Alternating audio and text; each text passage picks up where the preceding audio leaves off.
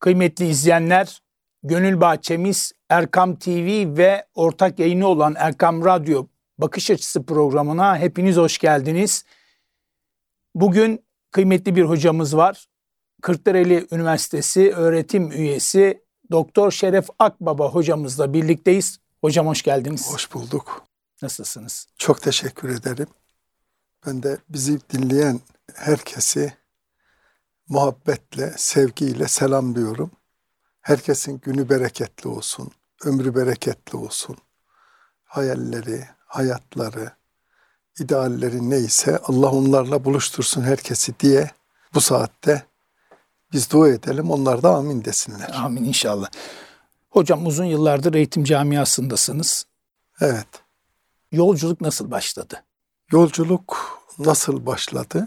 Önce şöyle bir şey söyleyeyim. Biraz önce selamla başladık. Hem eğitimin hem sosyal hayatın hem bugünkü yaşadıklarımızın geldiği nokta itibariyle şu selamla alakalı bir iki şey söylemek istiyorum. Buyurunuz. Ee, çünkü e, eğitimin temelinde olan şeylerden birisi de müktesabat, geçmiş. Onu bugüne doğru taşıyabilmek. Ee, bunu becerdik mi çok fazla becerdiğimiz söylenemez. Ama hep böyle çocuklara ezberletirler. İşte en güzel kelime işte İslam, selam gibi ilahiler vardır, şiirler vardır. Kur'an-ı Kerim'de de Meryem suresinde ve farklı e, yerde mesela Yahya aleyhisselamla alakalı olarak e, onun doğduğu güne, öleceği güne, dirileceği güne selam olsun diyor. Çünkü o anne babasına iyilik yaptı, eziyet etmedi. O yeryüzünde zulmedenlerden olmadı. Bu tür ben teferruatını söylüyorum. Ayetleri tam söylemiyorum. Hazreti Meryem'le alakalı da yine selam geçiyor. Ee, bir de zaten Yasin suresinde selamun kavlen bir Rabbir Rahim diyor. Bunu şunun için söylüyorum.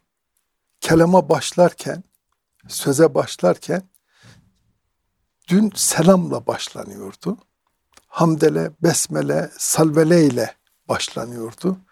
Biz herhalde besmele kısmını içimizden çektiğimiz için e, selam verdik. O hamd, o şükür kısmını onları da sözümüzün içinde eritelim inşallah. Geçmişimizde böyle bir şey vardı. Yani adam askerde mektup yazar, dört satırı buydu. Aileye hal hatır soracak, annesi, babası, kardeşlerini anlatacak. Ama selamla başlıyor.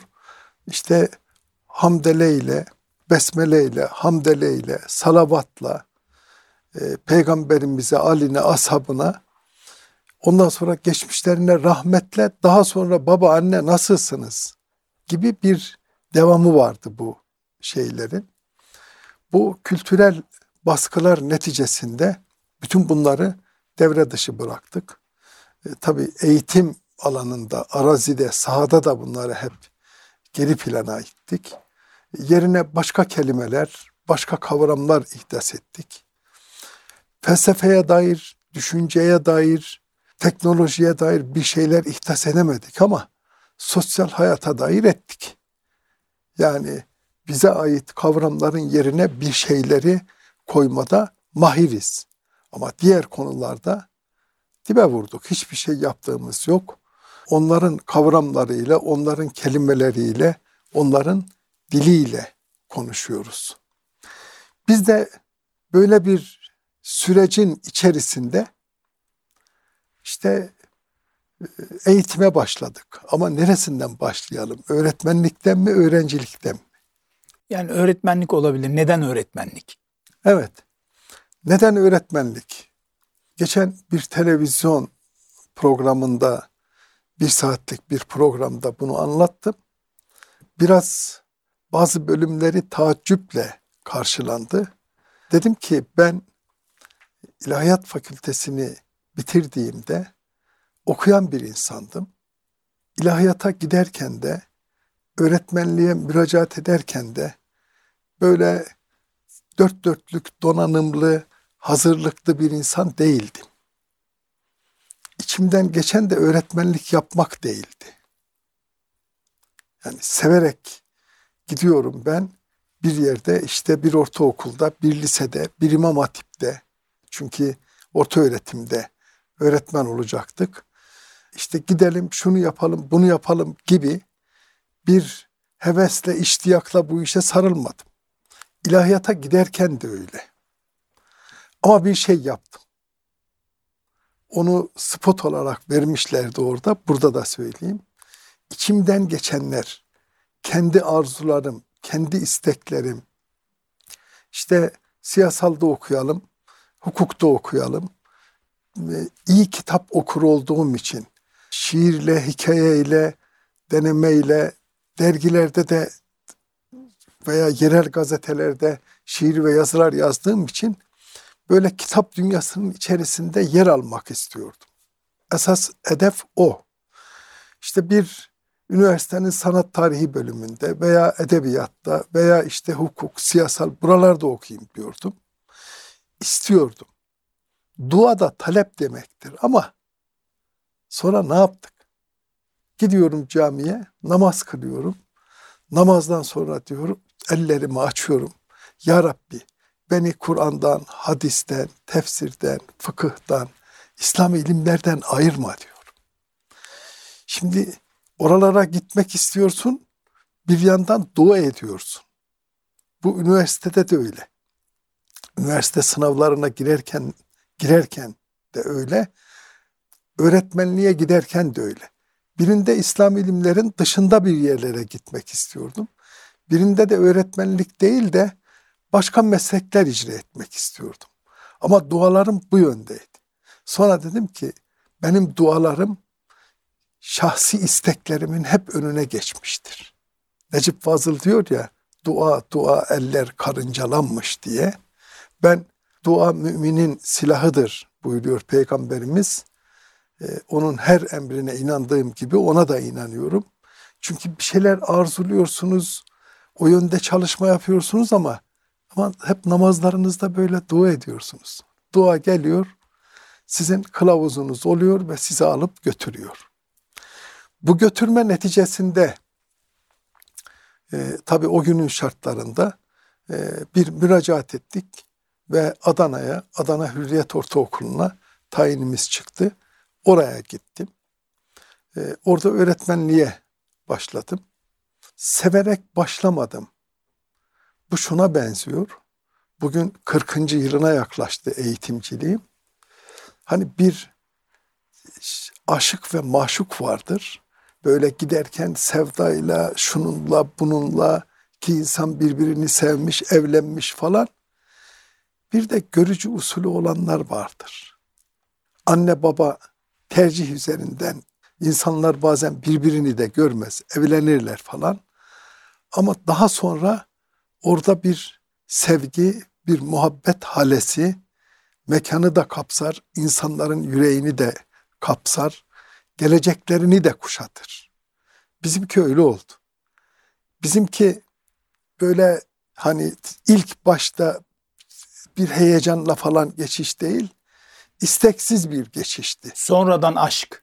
Sonradan bu tabi ilerledikçe, ilerledikçe o arzu ettiğimiz şeyleri belki e, daha sonraları Allah nasip etti. Hepsini yaptık. Yani bunlar nasiple alakalı şeyler. Hepsi oldu. Kendi seyri içerisinde. Ama işte İslam ilimlerde okumak talebimiz değildi. Dualarımızla Allah nasip etti.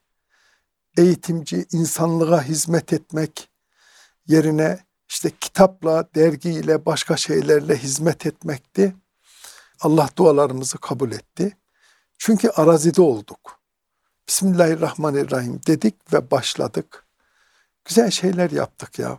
Güzel çalışmalar yaptık. Yani ben Adana'da orada Hürriyet Ortaokulu'nda gidince çok seçkin bir öğretmen kadrosunun içerisinde kenar mahalledir bütün Türkiye sanatçılardan ötürü hürriyeti bilir de e, kenar bir mahalledir. Orada güzel öğrenciler vardı. Onlarla beş yıl çok verimli dersler yaptık. Eğitim kadrosu, idare, oradaki disiplin, yatılı bir okuldu. Öğretmen çocukları orada yatılıydı. Kız yatılıydı, kız çocukları. Yani böyle bir eğitimci moduna girdik. Ama ne zaman? İlk dönemden sonra. Çünkü gittim birinci dönem Şubat tatilinde istifa edip geri geldim. Yani ayrıldım. Dilekçe verdim. Ee, dedim ki ben gidiyorum. Nereye gideceksin? Nereye gideceğimi bilmiyorum ama İmam Hatip'i bitirdiğim zaman Allah rahmet etsin. Babam Almanya'da işçi olarak çalışıyordu. Formuka'dan bir kitaplık yaptırmıştı bana. 700'e yakın kitabım vardı. İyi okuyordum. Benimki resmi okuma değil, hep sivil okumalardır. Yani mesela okuldaki derslere çok fazla mail etmemişimdir. Ama dışarıda okumuşumdur. Orada siyer dersine rağbet edip herkes gibi notlar alıp dinlememişimdir ama işte Hamidullah Hoca'nın İslam peygamberini, Necip Fazıl'ın Çöle inen Durunu, başka Hazreti Peygamber'in hayatını anlatan kitapları sivil olarak okumuşumdur. Sadece ferdi okumalar olarak bunu söylüyorum. Şimdi istifa edip birinci dönem e, sonunda geldim. Sonra babam Almanya'dan emekli olup gelmişti. Malulen emekli. Erzurum'da. E, işte orada bana ne var ne yok dedi. İyiyiz dedim. Ama halimden anlıyor. İşte bir şekilde söyledim. Dedim ki istifa ettim ben. Ayrıldım. İşte daha idealist, daha büyük, kendimizce o günkü gençlik kurgusu bir şeyler yapacağız falan. Hep bunları söyledim. O da bana dedi ki, bak dedi ailede okuyan bir tek sen varsın. Bir.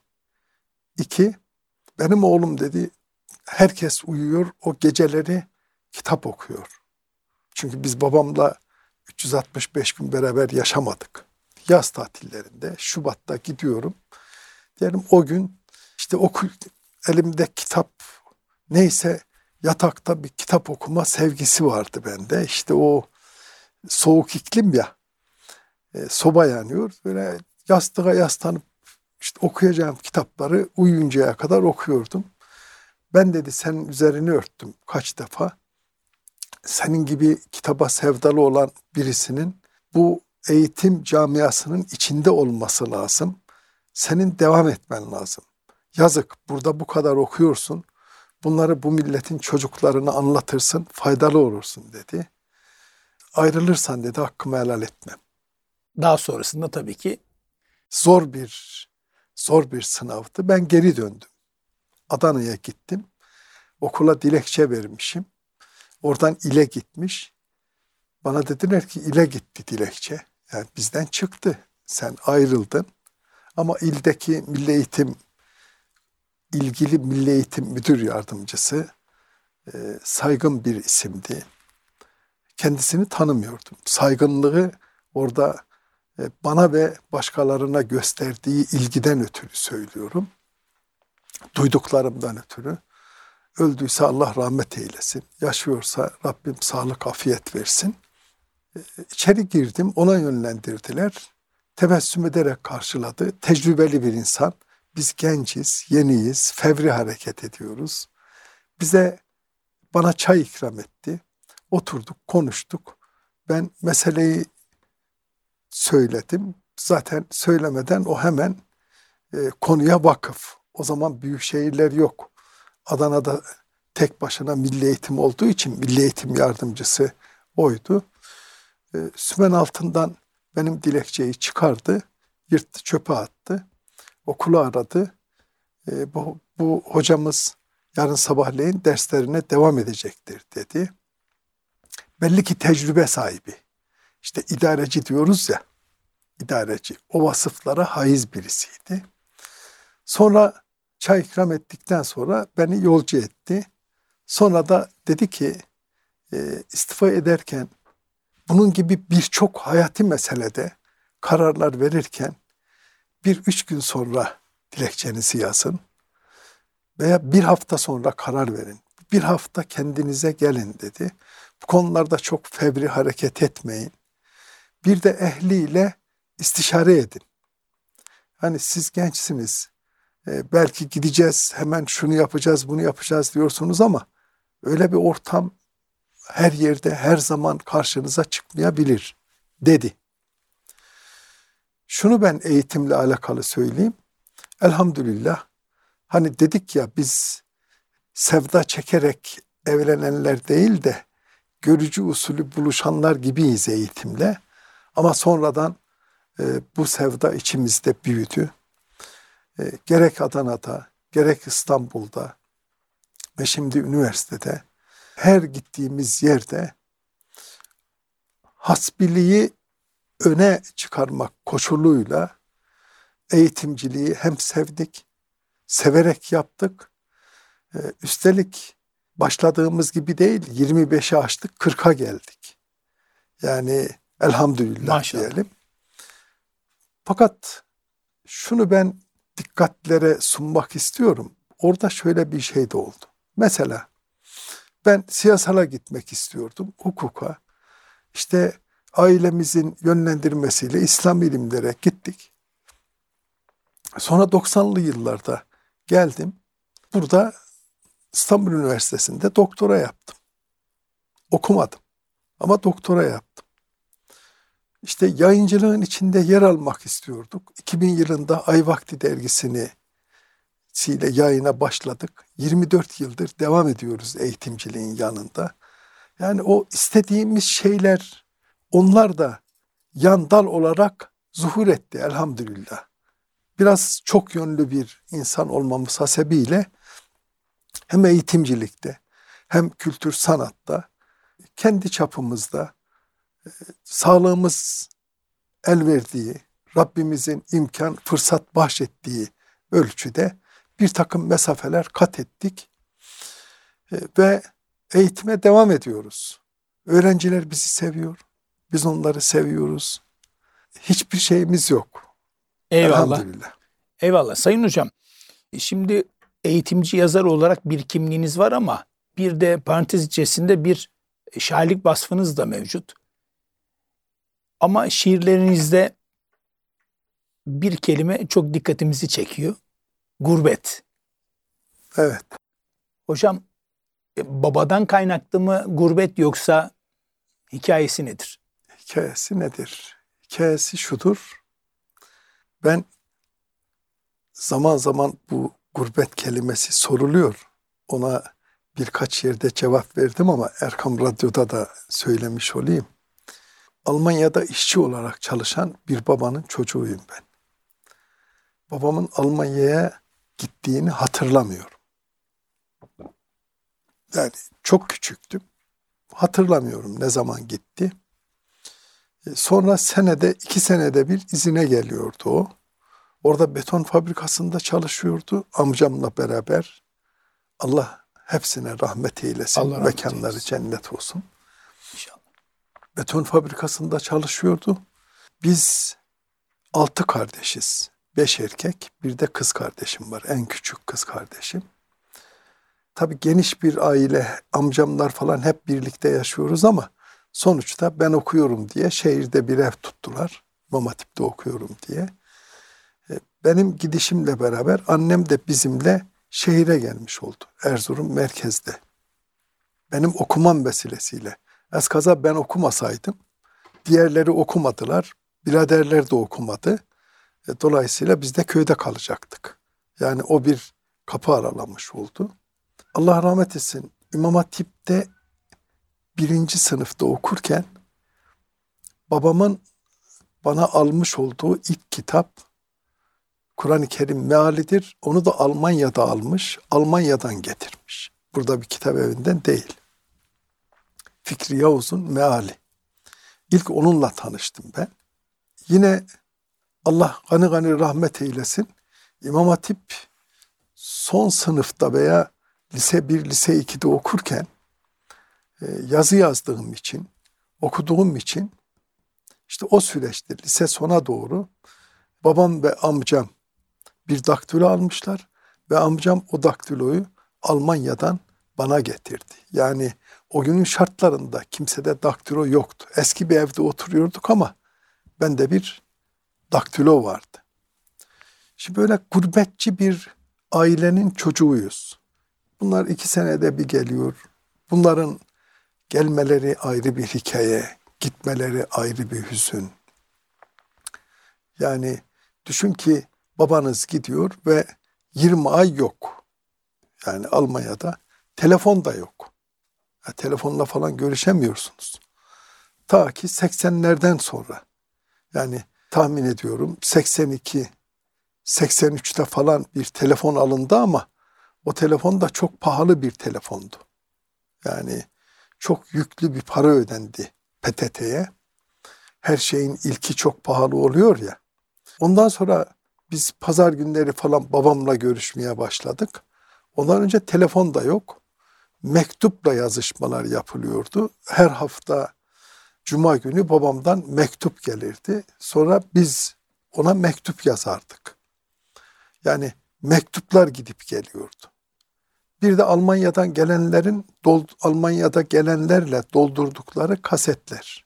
Bir teyip kasetine onlar bütün aileyi kendilerini anlatarak gönderiyorlar. Adam Almanya'dan gelmiş. Sizi ziyaret ediyor. Kaseti veriyor. Bayram oluyor. Çünkü babanız orada sesi var bir şey anlatacak. İşte e, aile büyükleri, işte gençler onlar ağlıyorlar, mağlıyorlar. Onu onları dinliyorlar iki kasette kime ne anlatmışsa. Sonra da ne zaman gidecek adam? Bir ay izini var. O gitmeden iki üç gün önce hem hediye kabilinden bir şeyler hem de yeni bir kaset dolduruluyor. İşte herkes sırayla selam, kelam, halatır soruyor. Ee, sonra kaseti gönderiyorsunuz. Ses böyle taşınıyordu o dönemlerde. Neden şiirlerde gurbet var? Çünkü babamla biz hiç beraber yaşamadık. O Almanya'dan malulen emekli olup döndü. Sonra ben Adana'ya gittim. Adana'ya gidince yaz tatillerinde özellikle hep Erzurum'da olmaya çalıştım. Şubat tatilinde hep Erzurum'da olmaya çalıştım. Yine seminerdi, konferanstı, bir takım sosyal faaliyetler için Erzurum bizim yöreden, Doğu Anadolu bölgesinden bir çağrı olduğu zaman senenin muhtelif günlerinde hemen koşarak gittim. Çünkü orada o bahaneyle ailenin yanında bulunayım diye senede 3-4 defa gittim. Böyle boş zaman bulduğum zaman annemle, babamla, aileyle orada vakit geçirmeye çalıştım. Haliyle gurbet içimize işlemiş, tamamen şuur altı, refleksler olarak şiirlerimizin içine de girmiş bu bir. İkincisi Peygamberimizin garip geldik, garip gideceğiz hadisi var. O da bunun tacı olmuştur. Öyle diyelim. İnsan gariptir, garip gelmiştir dünyaya. Garip olarak gidecektir. E, onu tercih edenlere ne mutlu diyelim. Bizim gibi Anadolu coğrafyasında sadece biz değil, on binlerce insan, belki yüz binlerce insan o günün şartlarında 60, 70, 80, 90'lara kadar hep bu gurbeti yaşamışlardır. Onlar film de olmuş, roman da olmuş, hikaye de olmuş. Bizde de gizli kapaklı gurbet olmuş. Evet, acısıyla tatlısıyla. Elbet. Bir hayat devam ediyor. Kıymetli izleyenler bakış açısı programımız tüm hızıyla devam ediyor. Eğitimci yazar, şair Doktor Şeref Akbaba hocamızla birlikteyiz. Ee, hocam ilk bölümde tabii acısıyla tatlısıyla kısa da olsa bir hayat hikayenizi dinleme fırsatını bulduk. Eyvallah. Tabii sosyal medya çok ciddi anlamda revaçta. Ee, son dönemlerde gittikçe de artıyor kitaba karşı bir ilgisizlik söz konusu. Evet. E, e-kitap dedikleri bir e, sistemle de veyahut da işte e, dinleme ile beraber kulakta bir kitap okuduğunu zanneden bir kesimde var. Ha kitabı elimize alıyoruz ha da dinliyoruz ifadeleri de bulunuyor.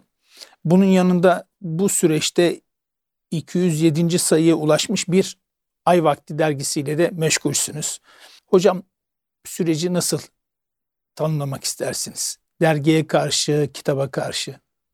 Evet. Bu arada e, tabii seyircilerin de e, bilmesinde fayda var. Bu güzel insan Ahmet de liseden benim talebim. Eğitimi konuşuyoruz ama biz herhalde 3-4 sene ders yaptık. Evet. Değil mi? Öyle oldu. Onu da buradan beyan edelim, bilsinler. Evet. Elhamdülillah. Şeref hocam bizim İmam Hatip'ten, liseden hocamızdı. Liseden. E, ama 15 sene önce ders yaptık. Öyle oldu değil mi? 25 oldu hocam. 25 mi oldu? Vardı bir şey. 25 sene önce ders yaptık. 25 sene sonra stüdyoda beraberiz. Bunlar da bir ayrı bir güzelliktir. Rabbim bu güzelliklerden bizleri ayırmasın. Amin inşallah. Bizim için de ayrı bir bahtiyarlıktır onu söyleyeyim. Eyvallah hocam. Tabii buradan kıymetli izleyenlerimiz de görsünler. Ay vakti. Hocam bir dergiyi Evet. bu kadar süre içerisinde ayakta tutabilmek de kolay değil. Değil ama sorduğun sorular bağlamında ifade edeyim. E, tabii her şey e, biraz kısırlaşıyor. Kelimeler kısırlaşıyor. Ben e, girişte selamla ilgili bahsi onun için açtım. Kısırlaşıyor. Onları kaldırıp yerine başka şeyler koyuyoruz. Okumalar kısırlaşıyor. Çünkü e, eskiden Hazreti Mevlana'nın güzel bir sözü bir dükkanda, bir evde hatla veya düz yazıyla yer aldığı zaman o orada gidenin gelenin dikkatini çekiyordu. Bir anlam ifade ediyordu. İşte veya bir şairin güzel bir şiiri, işte peygamberimizin hadisi, Kur'an-ı Kerim'den bir ayet. Şimdi saniyelerle tüketiliyor bunlar. Sizin böyle çok revaçta gördüğünüz, içinizde sakladığınız, bir gün kullanırım dediğiniz bilge bir insanın sözü veya bir şairin ruh dünyasından inkişaf etmiş olan iki dizesi bir bakıyorsunuz ki ortalıkta dolaşıyor. Anlık. Siz bir şeyler yapıyorsunuz, bir şeyler ortaya koyuyorsunuz, değer üretelim diyorsunuz ama onun gideceği alanlar zorlaştı biraz. Sosyal medya var doğru. İşte sosyal medyanın çeşitli birimleri var doğru. Ama o değerleri oralara taşıyacak bir iklimin olması lazım. Bir basıtanın olması lazım. Bunda çok başarılı demeyeyim ama çok becerikli değiliz. Yani kendimizde sosyal medya alanında doktora yaptık. O alanın hocasıyız ama biraz oradan uzak duruyoruz. Şimdi böyle hep bir tüketiliyor bunlar. Şimdi tüketilirken bir de e-kitap çıktı. Efendim kitapları biz oradan okuyacağız. Şimdi akıllı zeka türedi. Yazıyorsunuz bir kelime, öğrenciye ödev veriyorsunuz. Tak diye yazıyor, ondan sonra alıp getiriyor. Birkaç yerini değiştir vesaire. Makale yazıyor. Yarınlarda başka neler yapacak bilmiyoruz bunu. Efendim bunlar çağın bir gereği, insanın bir gereği. Bu işte 50 dilden de konuşacak, şunu yapacak, bunu yapacak. Ya biz yani insanın dışında insanın bazı ihtiyaçlarını görecek e, teknolojiyle geliştirdiğimiz bir şeyleri put haline getirirsek bu sıkıntı. Nereye gidiyoruz? Neler oluyor? Yoksa kimsenin teknolojiden falan kaçtığı yok. Yani geçmişte bir takım direnmeler olmuş mu? Olmuş. Doğrudur.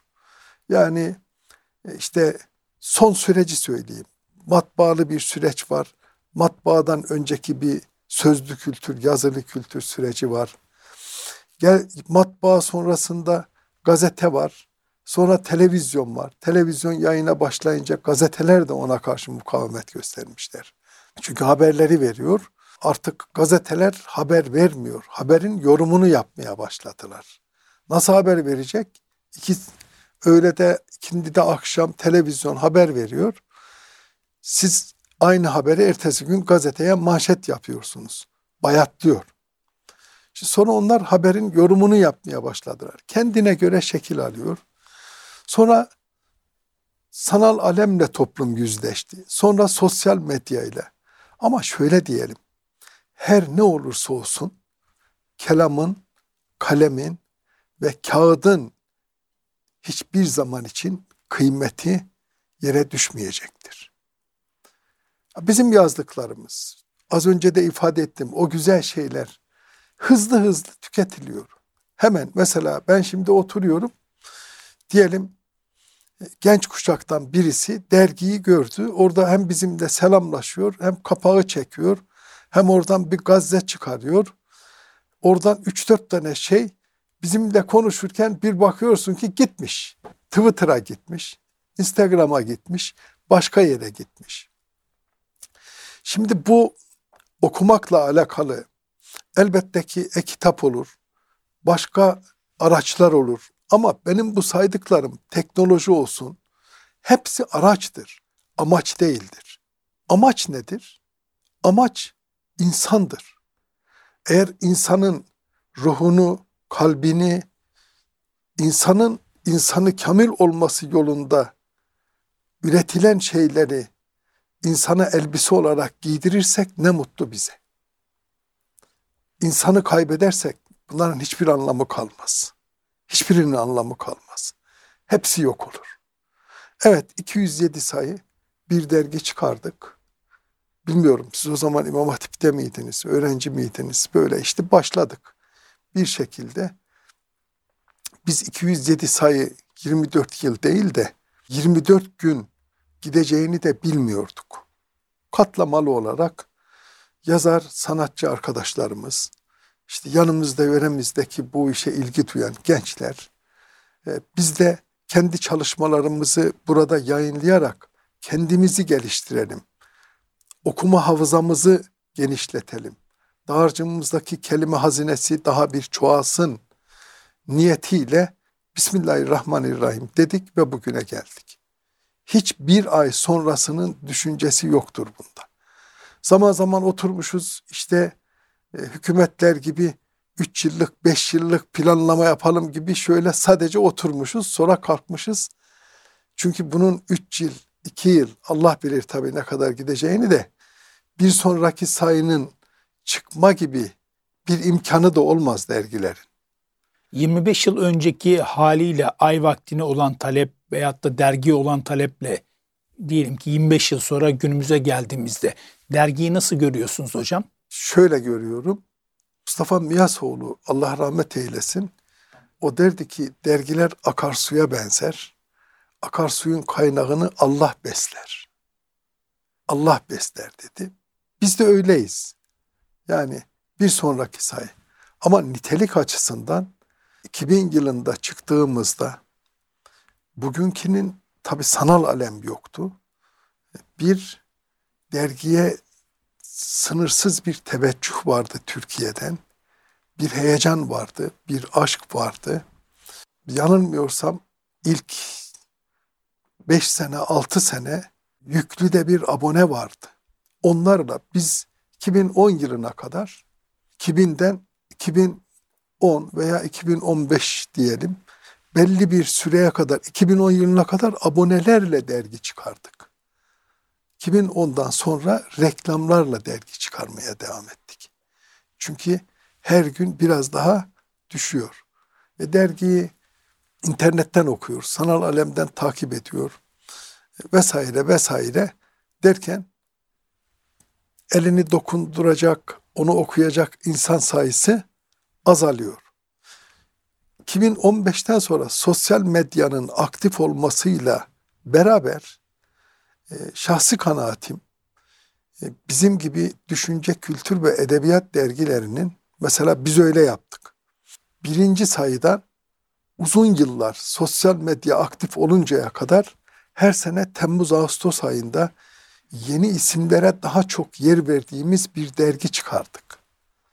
Ama her zaman süzerek onlardan bir isim, iki isim bize dahil olurlar. Onları aldık seçerek. Derginin ağırlığını düşürmeden. Fakat sosyal medya aktif olduktan sonra yani sanal alem diyelim sosyal medya öncesinde internette çeşitli kültür, düşünce, edebiyat siteleri oluşunca biz bu defa yeni isimlere yol verme kriterimizi biraz daha daralttık. Çünkü onlar zaten herkes yazdığını oranın imkanlarıyla farklı yerlerde yayınlıyor. Bir sıkıntı yok. O zaman dergiye gönderilecek çalışmaların üç tık daha yukarıda olması lazım. Şimdi de öyle. Yani sanal alemdi, dijital alemdi, insanlara çeşitli imkanlar falan sunuyor. Kendileri kitaplarını çıkarıyorlar, şiirlerini yayınlıyorlar. Bunlar güzel şeyler. Yani Türkiye'nin dört bir tarafında en ücra köşesindeki insan e, bir sanal alemde sitede şiirini yayınlıyor, hikayesini yayınlıyor. Onun öncesinde okullar bu işi üstleniyordu. Okullarda her okulda hemen hemen edebiyat hocaları, tarih hocaları, meslek dersleri hocaları duvar gazeteleri hazırlardı. Sanal alem öncesinde bunlar daha etkindi. Evet. Öğrenci yazı yazdığı zaman orada kabiliyeti olanlar orada teşhir ederdi. Sonra sanal alem devreye girdi. İnsanlar oralarda teşhir etmeye çalıştılar. Çalışmalarını işte dergilere gönderdiler. Sosyal içerikli dergilerde her çalışma konuyla uyum sağladığı için yayınlanır. Onlarda bir sıkıntı yok. Ama bizim gibi edebiyat, sanat mahreçli dergilerde kriterler farklıdır. Biz de ondan önce teşvik amaçlı çok çalışma yayınladık. Teşvik amaçlı. Sonrasında bunu kıstık. Çıtayı biraz daha yükselttik. Çünkü o tür çalışmalar çalışma çalışılacak yer buluyor. Ha, soruna şöyle cevap vereyim. Sadece nicelik açısından değil, nitelik açısından da o ilk yıllardaki gönderilen çalışmalar bugünkülerden 10 kat daha ileriydi. Daha seviyeliydi. O çalışmaları şimdi gönderseler yayınlarız. Eyvallah. O gün çoktu ama nitelikliydi. Evet.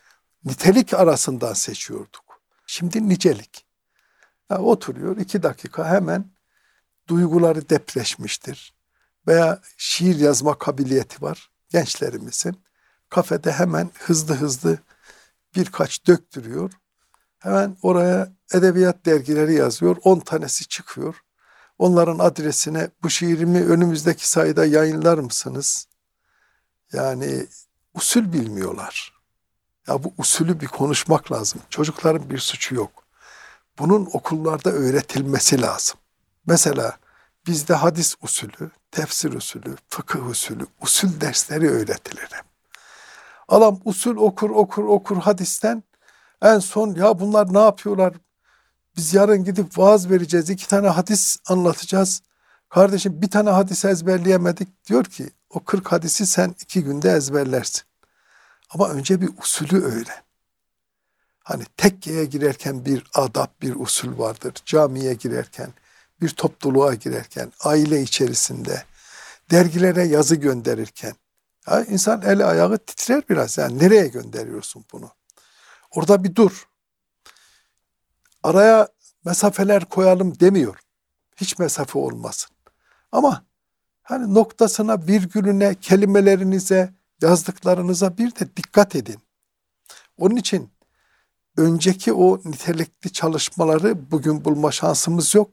Sanal alem disiplini olmadığı için bu imkanları sunuyor ama birçok kabiliyeti de bu şekilde tüketmiştir diyelim. Eyvallah. Hocam programımızı bitirmeden evvel e, bir Başladık. şiirle başladık diyoruz. Siz bitirelim bitirmeden diyorsun. Bir şiirle taşlandıralım inşallah programımızı. Eyvallah.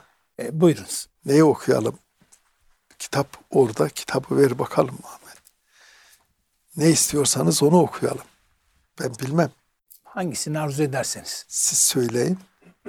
Yani kitap sevgisiyle ilgili bir şiir okuyalım. Olur.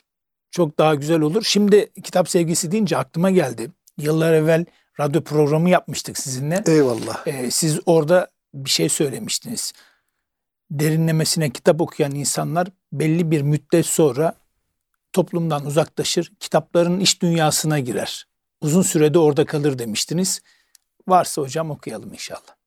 Biz de oradayız. İnşallah. Yani kendimizden kaçıyoruz. Arada sırada işte çağırıyorlar. Gitmek istemiyoruz. İnsan okudukça sesi kısılıyor. Yani açılmıyor. Onu da söylemiş olayım. Eyvallah. Evet. Tabi biraz ne diyelim edebi nitelikli bir şiirdir. Bir kitap yar okuyalım. Kitap yar. Gözlerinle çelik çomak oynadık. Köşe kapmaca biraz da. Yakalanan sendin, yakalayan ben. Ceylan gibi koştun dağlarımda. Sürdün izini sensizliğimin. Oyun bozan kimdi? Söyle. Hafakanlar nöbette miydi? Yel değirmenleri savurmasın diye, rutubet kokmasın diye akşamlarım, gülüşüne saldım hüzünlerimi.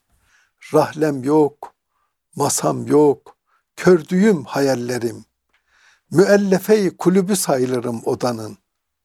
Şikayetnamelerden, salnamelerden notlar düşüyorum albümüne sevdanın. Fener alayına katılacaksan gel. Geceyi devralacaksan yıldızlardan. Cümbüşüne takılacaksan meccezirlerin, nisyan ile malul akşamlarda kuşanıp yalnızlığını hayallerimin, gitme, kal, gece vardiyasında nöbetlerimin. Eyvallah hocam. Allah razı olsun. Çok teşekkür ediyoruz. Ee, bize zaman ayırdığınız için. Ay olun insanlar eserinden Doktor Şeref Akbaba hocamız güzel bir eser okudu. Kıymetli dinleyenler ve kıymetli izleyenler Erkam TV, Erkam Radyo ortak yayını olan Bakış Açısı programımızı burada tamamlıyoruz. Huzurlarınızda Doktor Şeref Akbaba hocamıza da çok teşekkür ediyoruz. Ben teşekkür ederim. Ömrünüz bereketli olsun.